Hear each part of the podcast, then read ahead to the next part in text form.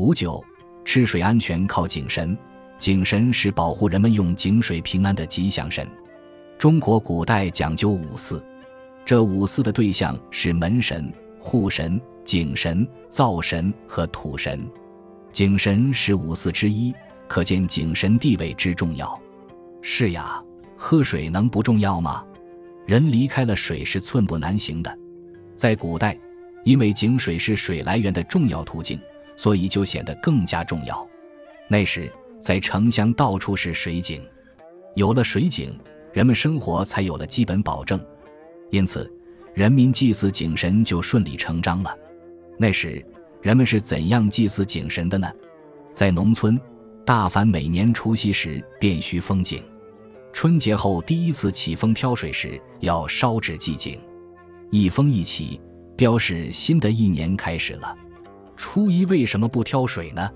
据说大年三十，井神要到东海向龙王汇报工作；初二回来后，要恭候玉皇大帝来视察工作。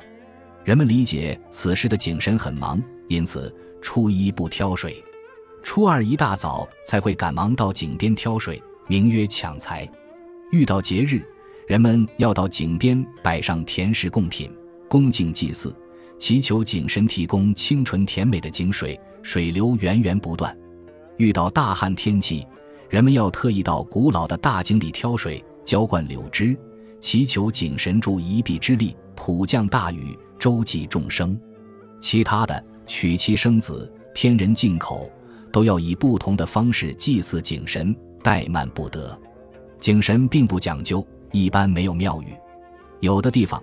在井边造一个简陋的神龛供奉井神，还有的地方在井边并排摆着两尊石像，一男称水井公，一女称水井妈，但都不庄严隆重，有那个意思罢了。中国老百姓在供奉神明方面也是讲究实际的。